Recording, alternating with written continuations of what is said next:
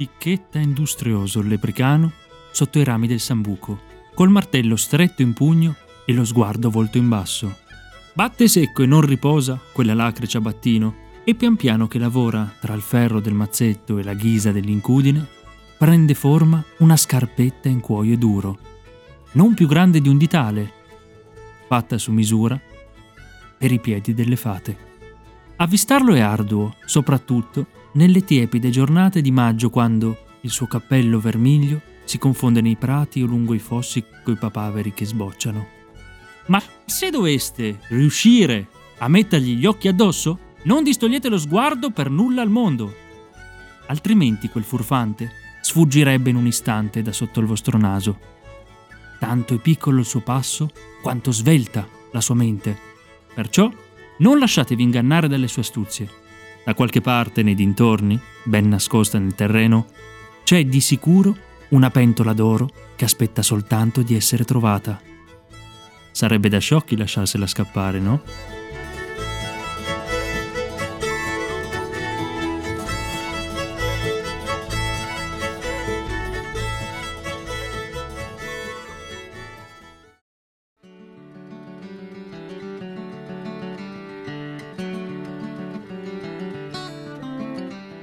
Questa è Irlanda Arcana, un podcast di mitologia, tradizioni e musica irlandese. Se vorrete seguirmi, vi porterò a spasso tra le contrade d'Irlanda, a caccia di folletti, spettri e antiche leggende. Il mio fuoco di turba è già acceso e mi sono già versato un paio di bicchieri di buon whisky, che da quelle parti chiamano succo d'orzo. Mettete a bollire una tazza di camomilla o prendetevi un bicchiere di succo di mirtilli se preferite. Dopodiché non ci resta che iniziare il racconto. Sono Luca Milanesi e questa è Irlanda Arcana.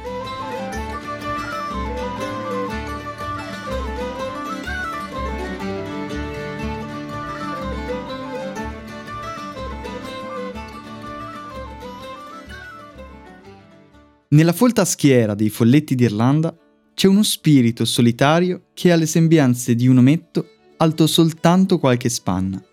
Sul suo volto grinzoso e punteggiato da una barbetta rada e caprina è perennemente dipinto un sorriso sprezzante e canzonatorio. Alcuni credono che infesti le cantine, sbevazzando a spese dei ricchi signori che si divertono a collezionare bottiglie di vino pregiato. Altri credono che fabbrichi scarpette e che nasconda pentole d'oro nel terreno. Altri ancora, infine, ritengono che questo spirito sia capace di provocare nei viandanti visioni macabre e allucinate.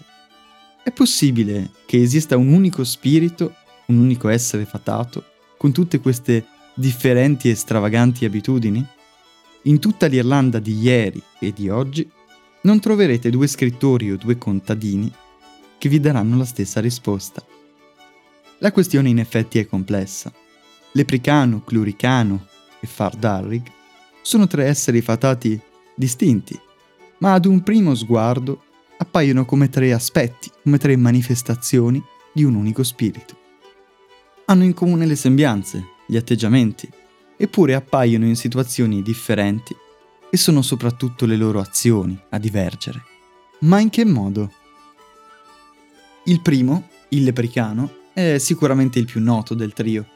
Nella cultura pop rappresenta un vero e proprio simbolo dell'Irlanda e con l'avvicinarsi della festa di San Patrizio, anche senza entrare in un pub, è praticamente impossibile non imbattersi in qualche manifesto o in qualche pupazzetto di questo folletto festoso e vestito di verde, che poi è anche il colore dell'Irlanda. Già in questa rappresentazione però troviamo una distorsione rispetto alla figura originale per come appare nel folklore.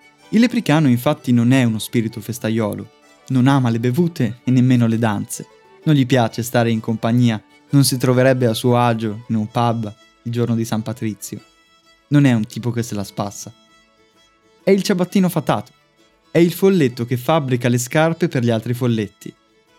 Dicono che fra tutti gli esseri fatati sia l'unico a darsi da fare, l'unico che abbia un lavoro. La sua occupazione, se ci pensate, è fondamentale. Come farebbero le frotte di folletti senza le sue scarpette? Nelle loro eterne e sfrenate danze, gli sci delle colline, consumano un paio di scarpe dopo l'altro. E se non fosse per la lacre ciabattino, che lavorando giorno e notte fabbrica sempre nuove paia, sarebbero costretti a danzare scalzi, graffiandosi le piante dei piedi contro i rami del biancospino. Alle serate affollate e chiassose, quindi, il lepricano preferisce una tranquilla solitudine e il silenzio rotto soltanto dal ticchettio del suo martello.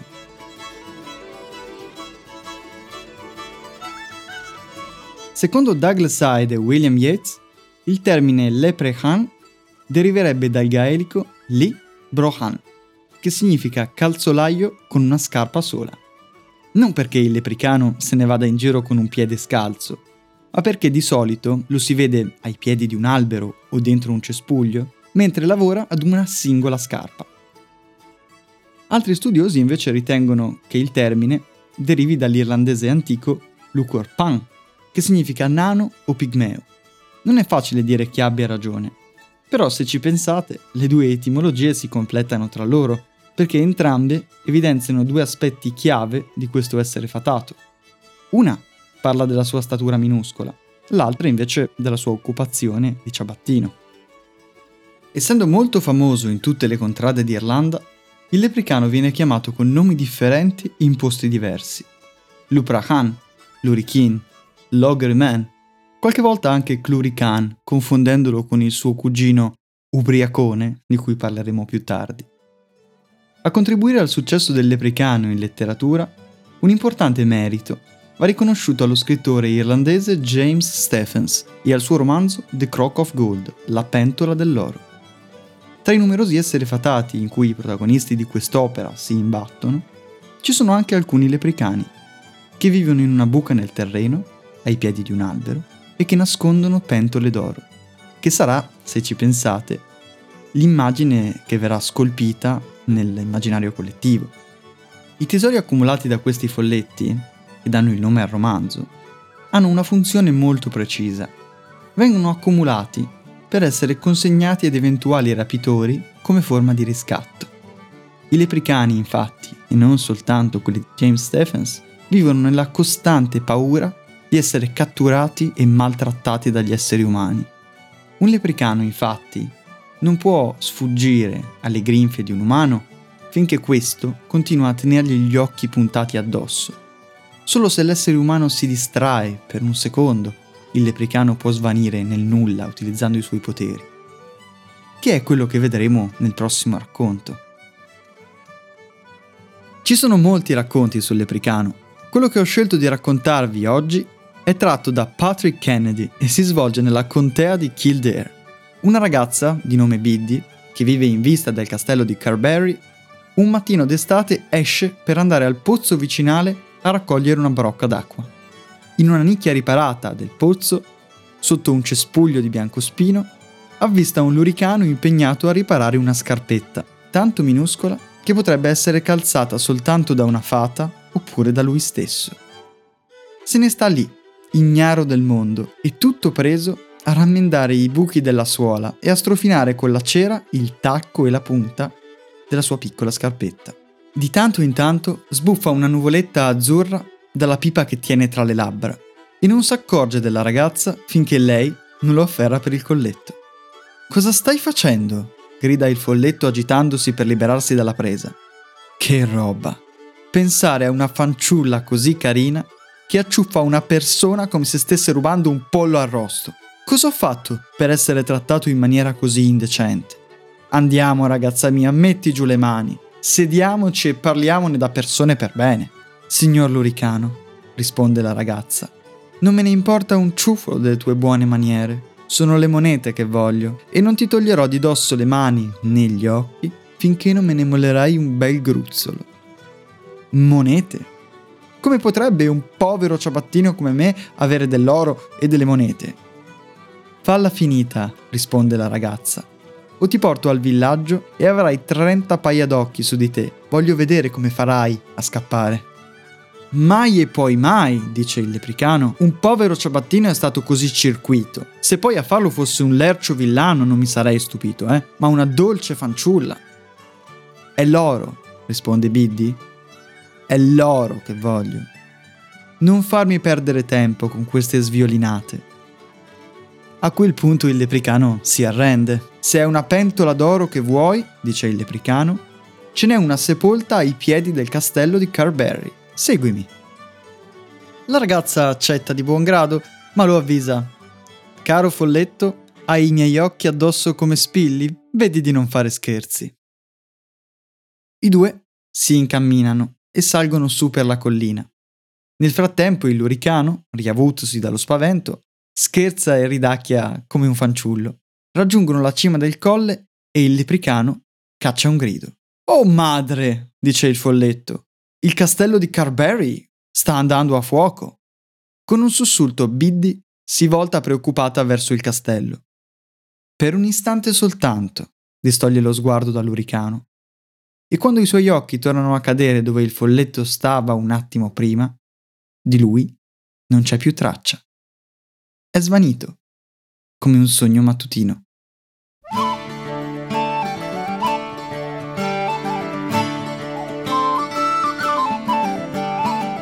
Il lepricano, che è una lacre artigiano, ha un cugino cacciarone niente affatto serio, con il quale però viene a volte confuso nei racconti popolari irlandesi, infatti, il cluricano e il lepricano di frequente sono sovrapposti. Anche se condividono alcuni tratti, come il carattere scontroso, l'astuzia e anche l'aspetto minuto, sono in realtà due figure distinte e le loro occupazioni non potrebbero essere più diverse. Se consideriamo infatti il lepricano come il ciabattino fatato, quello che fa le scarpe per gli altri folletti, possiamo di conseguenza definire il cluricano come un lercio e gaudiente ubriacone. Tanto industrioso e dedito al lavoro è il lepricano, quanto il cluricano è dedito allo spasso, pigro e ama sbevazzare. Il cluricano appartiene alla famiglia degli spiriti domestici, come il poltergeist, quegli spiriti che infestano una parte di una vecchia casa giocando brutti scherzi e mettendo paura a chi ha l'ardire di entrarci.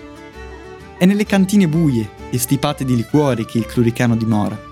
Laggiù, seduto a cavalcioni su un collo di bottiglia, può dare fondo alla sua implacabile sete, degustando un sorso dopo l'altro tutte le ricercate bevande che la riserva ad un agiato signore gli può offrire. Vino di Porto, whisky scozzese, sidro di Bretagna, chianti. Non disdegna nulla quello spirito allegro. Vista così potrebbe sembrare una maledizione per i proprietari.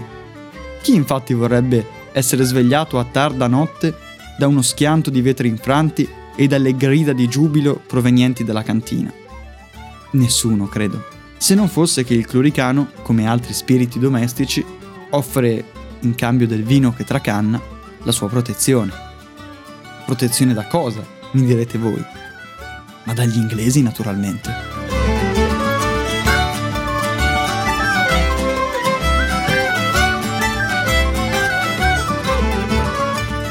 Nella contea di Monaghan, i coniugi Hall, due viaggiatori che verso la metà dell'Ottocento fanno un viaggio attraverso l'Irlanda raccogliendo leggende, storie e antichi miti, sul Cluricano trovano una storia molto interessante e molto divertente.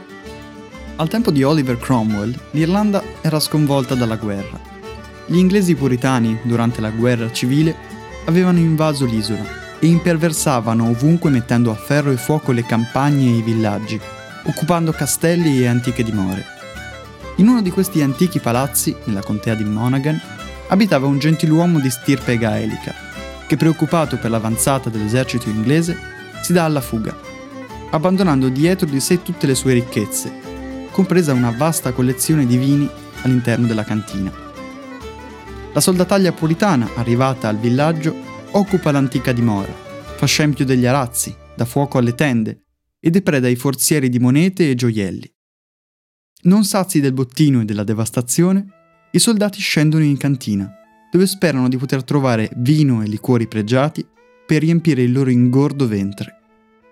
Il primo soldato che arriva stappa una bottiglia con i denti e senza indugio attacca a trangugiarla con avidità. Non ha bevuto il primo sorso che subito si piega sulle ginocchia e inizia a vomitare scosso da atroci conati. Sale! Maledizione, è come bere il mare, dice tossendo mentre cerca di riprendersi. Sorpresi dall'accaduto, i suoi compagni stappano un'altra bottiglia e assaggiandone un sorso scoprono che anche quella non contiene vino, ma acqua salata. Decidono allora di chiamare il comandante. Ad accompagnarlo c'è Cromwell in persona. Il vecchio generale puritano ha sentito puzza di maligno. Crede che ci sia il diavolo dietro questo prodigio e vuol dare un'occhiata personalmente. Si fa porgere un bicchiere. Non beveva a canna Cromwell, ovviamente. Nonostante le stragi, era un gentiluomo inglese. E si fa dare una bottiglia di Montepulciano. Porco Giuda! Cos'è questo schifo? grida nero di rabbia il generale inglese Cromwell dopo aver assaggiato il contenuto. Ah, ma è Sua Santità che parla. Mi stupisce sentirti imprecare così volgarmente, mio illustre e santissimo Signore, dice una voce sottile che spira attraverso la cantina. Cromwell sobbalza e guardandosi intorno vede un ometto grinzoso seduto a cavalcioni su una bottiglia, con un gomito appoggiato sulle ginocchia e il mento sul palmo di una mano, che gli rivolge un sogghigno malevolo. Sparate, cacciate il demonio! grida Cromwell. Sì, spara, spara pure, Flanagan, dice l'ometto sbellicandosi. Spara pure. Ma anche se ficassi il tuo grosso naso rosso nella canna del fucile, sappi che mancheresti il bersaglio. A proposito, vecchio arraffone, posso chiederti quanto ti costa la pittura per quella tua canapia oscena? Parola mia, sono al mondo da quasi mille anni e non ho mai visto un naso così. Non so te, eh, ma io non avrei la faccia per portarlo in giro. A quel punto Cromwell si infuria tanto da diventare viola e prende a recitare delle preghiere per cacciarlo via. Il cluricano sembra lievemente infastidito. Come tutti gli esseri fatati, non ha un particolare amore per Gesù. Ma resta al suo posto e replica: Ho trasformato il vino in acqua per la vostra salute, sapete? Poi si fa scuro in volto e in tono minaccioso aggiunge: E ora fuori di qui, carogne. O vi spiacerà sapere quello che farò dopo. Gli inglesi e il loro santo generale a quel punto decidono di levare le tende. Al termine di quella spaventosa guerra, il signore gaelico ritorna alla sua antica dimora, saccheggiata e distrutta in ogni parte, tranne che per la cantina. Il cluricano l'ha difesa bene. Al gentiluomo non resta che offrire al suo scaltro e fedele servitore un calice di buon vino, augurandosi che il folletto non smetta mai di proteggere lui, la sua casa e la sua famiglia, anche a costo di qualche furtarello e di qualche schiamazzo notturno.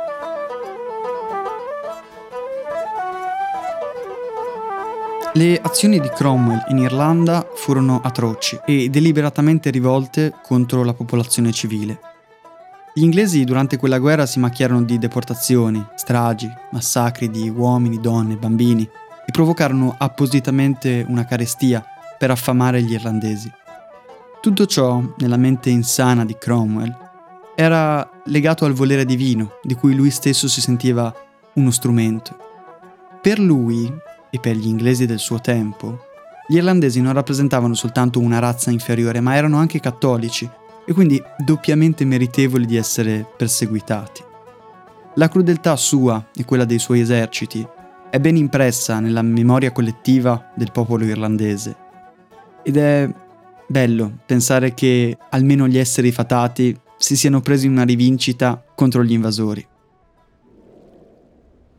Un altro celebre racconto sul lepricano si trova nell'antologia di fiabe di Yeats, che a sua volta recupera e rielabora una storia di Thomas Crofton Crocker dal titolo Master and Man, servo e padrone.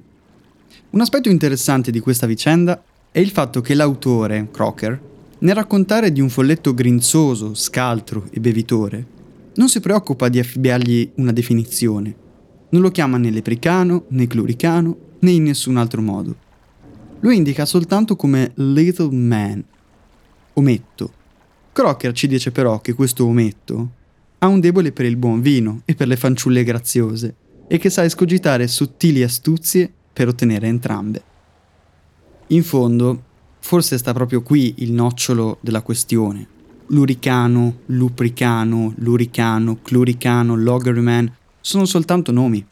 È dalle azioni che si definisce uno spirito, un folletto. E questo è certamente uno dei più memorabili cluricani di tutta la narrativa irlandese.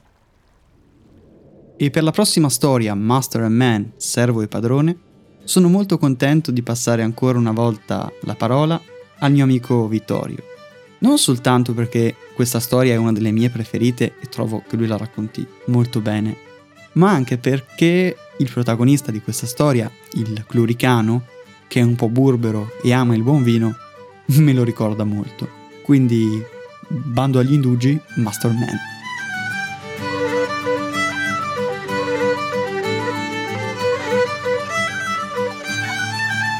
A Billy McDaniel non importa nulla di nulla, tranne che di vedere il fondo della sua pinta di birra. Niente lo spaventa e ancor meno gli interessa di chi pagherà il conto dei calici che svuota.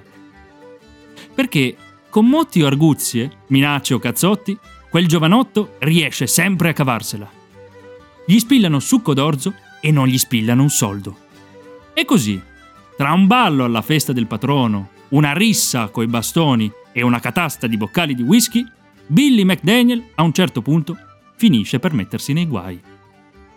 Che sarebbe finito in cattive compagnie c'era da aspettarselo.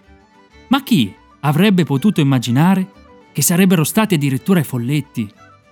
Per le scotte di San Brandano al mondo c'è gente da evitare, però a condurti sulla cattiva strada non c'è peggior compagnia del buon popolo. Una gelida notte, poco dopo Natale, Billy se ne sta tornando a casa. In cielo, dove la luna splende tonda e chiara, non c'è una nube e perciò fa un freddo da mordere le ossa. Intirizzito e sbuffante nuvolette azzurre, Billy cammina mugognando nell'aria pungente. Dice battendo i denti: Mi si sta gelando anche l'anima. Un goccio di liquore non sarebbe male per scaldarsi. Quanto ne vorrei un boccale pieno e del migliore. Non chiederlo due volte, dice allora un ometto col cappello a tricorno, balzato fuori da chissà dove, mentre gli porge un calice strabordante di whisky. Il bicchiere è grande, quasi quanto l'ometto che lo sorregge, che così a occhio non supera i due piedi di statura. Indossa scarponi fuori misura, allacciati con enormi fibbie d'argento, tanto grandi per lui che non si capisce come faccia a portarle in giro. Grazie, compare, dice Billy per nulla intimorito, benché consapevole che l'ometto appartenga al buon popolo. Alla tua salute. Tanto offri tu, no? E dicendo questo si caccia giù il succo d'orzo tutto d'un fiato. Salute te, Billy! Ma non cercare di fregarmi come fai con gli imbecilli che frequenti. Fuori il portamonete e pagami come un gentiluomo. Io? Io? Pagarti? E se invece ti metto nella mia tasca come una vacca di ginepro? Billy McDaniel, replica secco l'ometto. Sarai al mio servizio per sette anni a partire da oggi. Mi ripagherai in questo modo. E ora seguimi, andiamo? Per tutta la notte, Billy viene costretto a seguire l'ometto attraverso paludi e boscaglie, scavalcando siepi e saltando fossi, senza riposo, fino alle prime luci dell'alba. A quel punto l'ometto congeda il ragazzo dicendogli Per oggi basta così, Billy. Fatti trovare stanotte al Forte dei Folletti. E vedi di non scordartene. Se sarai un servitore fedele, in me troverai un padrone indulgente. E detto questo, svanisce. Billy torna a casa ma non riesce a chiudere occhio. Sette anni al seguito di un folletto. Ma siamo matti! E poi e poi che ne penserà nostro Signore Gesù? Qui, qui c'è da giocarsi l'anima, a trafficare coi diavoli. Tuttavia, però, nel cuore di Billy, la paura imminente delle ritorsioni del folletto supera le preoccupazioni molto più remote sulla salvezza dell'anima. Per cui, calata la sera, si fa trovare al forte fatato, puntuale come una pendola. L'ometto appare dalle tenebre senza un rumore e con tono perentorio annuncia: Billy McDaniel, stasera facciamo un lungo viaggio. Vai a sellare due dei miei cavalli, uno per me e uno per te.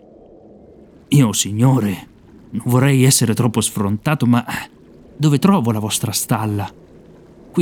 Non vedo altro che pietre circolari del forte, laggiù una pianta di biancospino nell'angolo del campo e in fondo alla collina incomincia la palude.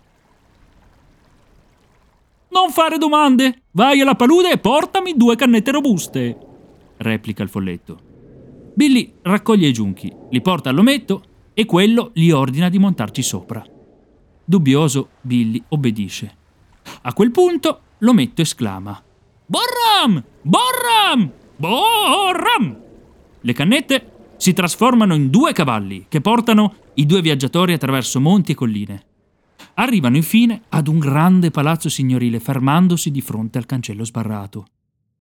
Ora Billy non fare domande, ma fa esattamente quello che faccio io.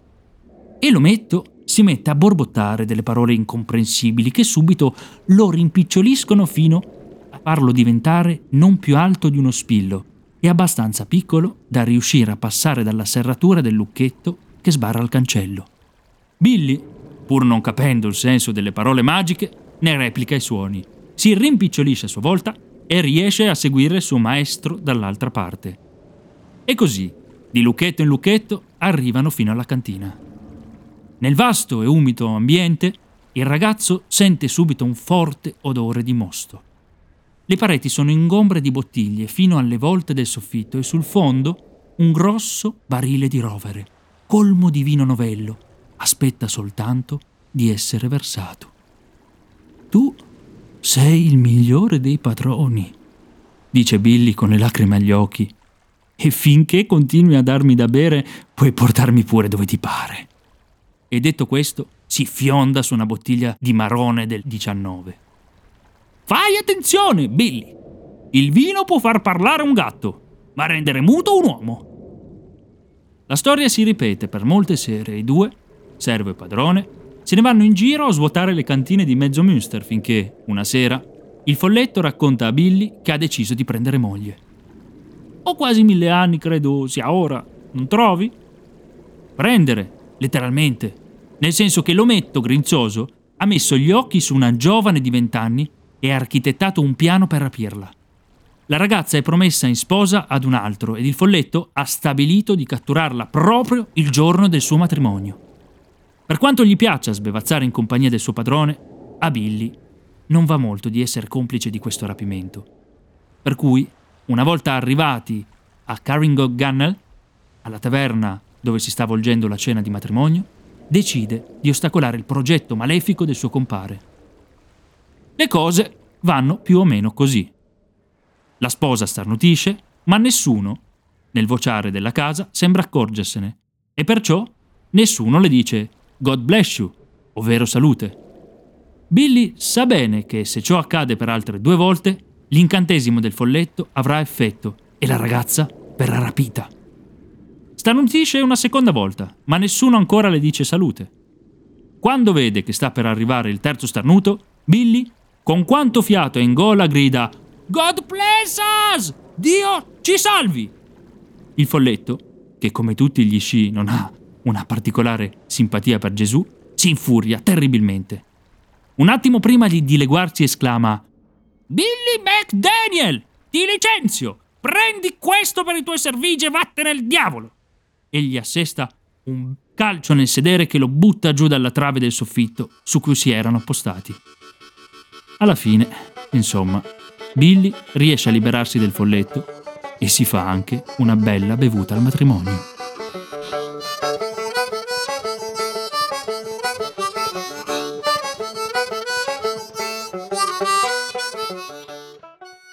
Il terzo e ultimo essere fatato che incontriamo oggi è il Fear Darig, non è affatto semplice dare una definizione di questo folletto.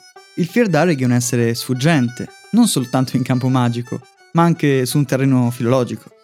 Secondo Yeats, si tratterebbe di un folletto solitario che non farebbe altro che combinare scherzi, e in particolare scherzi macabri. Il suo nome deriva dal gaelico e significa uomo rosso, da Fear, uomo, e Darig, rosso. Questo perché indossa sempre un cappello e un pastrano rossi, Yates però, pur non dicendo nulla a proposito della sua statura, lo accosta all'interno della sua raccolta al cluricano e al lepricano, lasciando intendere che nell'aspetto questo folletto assomiglia molto agli ometti piccoli e grinzosi di cui abbiamo parlato prima. Il problema sta nel fatto che le occasioni in cui appare il Firdarig sono davvero molto poche. Nella maggior parte delle raccolte di folklore non si conta che mezza dozzina di storie sul suo conto. Tra queste c'è ad esempio un racconto di Thomas Crofton Crocker in cui il Firdarig si presenta con l'aspetto di un lepricano vestito di rosso e che si comporta come una sorta di coboldo della tradizione germanica, portando protezione e benessere ad una famiglia in difficoltà. Ed è, per esempio, questo il caso. In una notte di tempesta, infatti, una famigliola di contadini sente bussare alla porta e una vocetta rauca chiede di entrare. Aprendo l'uscio i contadini si trovano di fronte un ometto che non arriva al metro di altezza e con il viso solcato da rughe profonde e zuppo di pioggia. Terrorizzati da questa apparizione soprannaturale, fanno entrare l'ospite, che si accomoda accanto al focolare e inizia a scaldarsi e a sfumacchiare la pipa. Alla prima visita ne seguono molte altre, sempre di notte, e la famigliola, superato lo spavento iniziale, comincia a trattare con benevolenza il Firdarig, perché si accorge che da quando questo essere ha cominciato a visitarli, la loro fortuna è aumentata e i raccolti sono più abbondanti. Insomma, come vi sarete accorti, in questo racconto di Crocker non c'è alcuna traccia delle visioni allucinate e degli incubi macabri di cui parla Yates quando descrive il Fardarig. Eppure, basta una rapida ricerca su internet per accorgersi di quanto la popolarità, anzi l'idea stessa del Fardarig è strettamente legata al nome di William Butler Yeats. Il poeta irlandese, infatti, ha pubblicato il racconto più famoso sul Fardarig, quello che circola facilmente ancora oggi su internet, e ha creato in qualche modo un modello di riferimento. Yates pubblica questo racconto, lo fa diventare famoso, sceglie anche il titolo, ma non lo scrive lui. Questo non vuol dire che lo abbia rubato, questo anzi non ci deve neanche stupire. Yates, per realizzare questa antologia, raccoglie vecchio materiale, racconti pubblicati in vecchie antologie, oppure pubblicati su giornali non più disponibili al pubblico e il suo intento è quello di ripubblicare questo materiale, queste storie, per renderle nuovamente disponibili al pubblico suo contemporaneo e ancora noi oggi in realtà. È il caso, questo, del racconto sul Fardarig di cui vi parlerò tra poco. L'autrice di questo racconto è Letitia McClintock, che lo pubblica su rivista, ma senza titolo, nel 1877. Il titolo lo sceglierà Yeats, dieci anni più tardi, al momento della ripubblicazione all'interno della sua antologia. Il racconto da allora è noto come il Far Diary della contea di Donegal. Protagonista è un calderaio ambulante di nome Pat Diver, che si guadagna il pane riparando bricchi e pentole di rame. Mentre Pat sta viaggiando tra Moleville e Culduff, viene sorpreso dal rapido calare delle tenebre. Un vento gelido spira tra gli alberi e Pat si mette alla ricerca di un alloggio dove passare la notte. Arrivato a Dinishowen, bussa ad una capanna dopo l'altra, ma come risposte non ottiene che silenzio oppure dei grugniti contrariati. Lasciato quel misero gruppetto di case, si dirige borbottando amaramente verso il bosco, ormai rassegnato a doversi stendere a dormire sopra l'edera o in mezzo ai sassi. Dopo qualche centinaio di metri, quando ormai credeva di essersi lasciato alle spalle il paese, si imbatte in una casa di pietra, con un grande focolare, visibile attraverso i vetri della finestra. Pat bussa alla porta e gli apre un uomo. Il calderaio domanda ospitalità per la notte e l'uomo gli risponde Sai raccontare una storia? Come? risponde il calderaio. No, signore, non credo di essere un buon narratore, replica il calderaio. Allora puoi anche andartene. Qui, risponde l'uomo, entra soltanto chi ha una storia da raccontare. E detto questo, gli sbatte la porta sul muso. Pat, ancora un po' sorpreso dalla richiesta, fa per rimettersi in cammino. Quando vede però che sul retro della casa, al di là del cortile, c'è un grosso fienile. Furtivo come un gatto, Pat scivola lungo il moretto di cinta, raggiunge il fienile e si getta in un grande mucchio di paglia, stendendosi comodo per passarci la notte. Non riesce a riposare molto però il calderaio, perché a un certo punto sente un tramestio di passi che lo strappa dal sonno. Nascosto nella paglia il calderaio sbircia curioso per sapere chi siano questi nottambuli visitatori. Nel mezzo del cortile viene a venire quattro uomini. uno dei quali ha un grosso fagotto sulle spalle. Raccolgono ciocchi di legna, accendono un falò e tendono una corda fissando un'estremità alle travi che sostengono il tetto del fienile. All'estremità opposta della corda, invece, appendono il fagotto che avevano portato con sé. Quando le prime fiammelle del falò cominciano a lampeggiare, Pat, livido di terrore, s'accorge che sospeso sopra il fuoco c'è il cadavere di un uomo, che i quattro hanno messo lì ad arrostire. Intanto uno dei visitatori prende un legno a mo' di spiedo e comincia a rigirare il cadavere che nel frattempo sta cuocendo. Ad un tratto si stufa e dice ad un altro di dargli il cambio. Quell'altro, un tipo massiccio che sembra un gigante, sbotta dicendogli: Beh, a me non va di farlo. Fallo fare a Pat Diver, che sonnecchia nella paglia. A sentire questo, il calderaio sbianca dalla paura. Vieni, Pat, dice uno degli uomini. È il tuo turno. Pat esce dal suo nascondiglio tutto tremante e gli gettano lo spiedo tra le mani. Vedi di non farlo bruciare, Pat, dice l'uomo alto. Oppure arrostiamo te al suo posto. Il calderaio rigira con cura il cadavere sul fuoco, mentre gelidi brividi lo scuotono neanche fosse nella neve. I suoi minacciosi compari lo osservano distratti e uno dopo l'altro se ne vanno, lasciandolo solo con il morto abbrustolito. Pat se ne accorge, ma non osa allontanarsi. Poi, all'improvviso, la corda che sostiene il macabro spiedino, bruciacchiata, si rompe e il suo nefasto carico piomba dritto in mezzo alla brace. Nel turbinio di tizzoni ardenti che si scatena, Pat caccia un urlo e se la dà a gambe, correndo più forte che può. Giunto nel cuore nero del bosco, si getta a bocconi in un cespuglio di mirtilli, con il cuore in gola e il fiato corto. Non sentendosi però al sicuro nemmeno lì, si rifugia in cima a un albero di sambuco e in qualche modo si incastra nei rami cercando di riposare. Di nuovo, però, sente un tramestio di passi, accompagnato da voci che mugugnano contrariate. Sono stanco di portare questo affare, dice una voce, e un'altra gli risponde: Non dirlo a me, io ho già fatto il mio turno. Ehi, fallo portare a Pat Diver che sonnecchia in cima al sambuco. Scendi, è il tuo turno.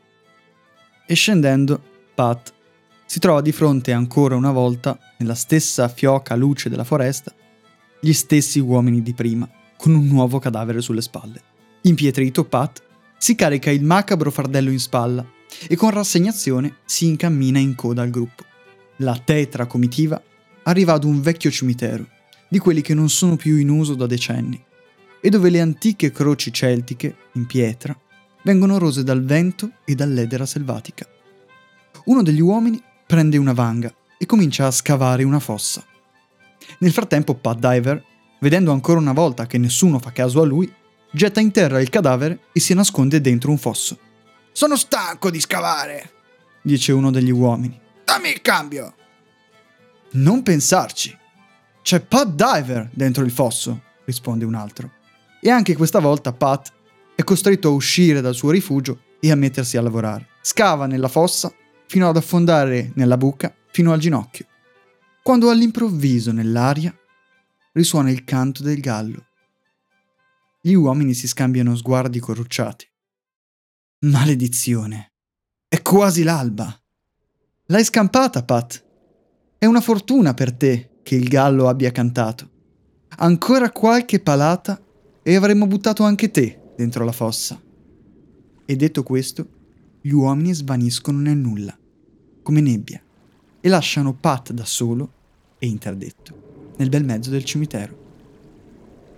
Qualche mese dopo Pat, nel corso dei suoi vagabondaggi, arriva nella contea di Donegal e capita per caso alla fiera di Rathwo. Nella folla gli si para davanti un uomo alto, che lo saluta amichevolmente. Pat finge di non conoscerlo, ma si accorge subito che è uno dei visitatori del cimitero. Davvero non mi conosci, Pat? esclama il gigante. E poi sottovoce aggiunge. Quando tornerai a Inishowen avrai una storia da raccontare.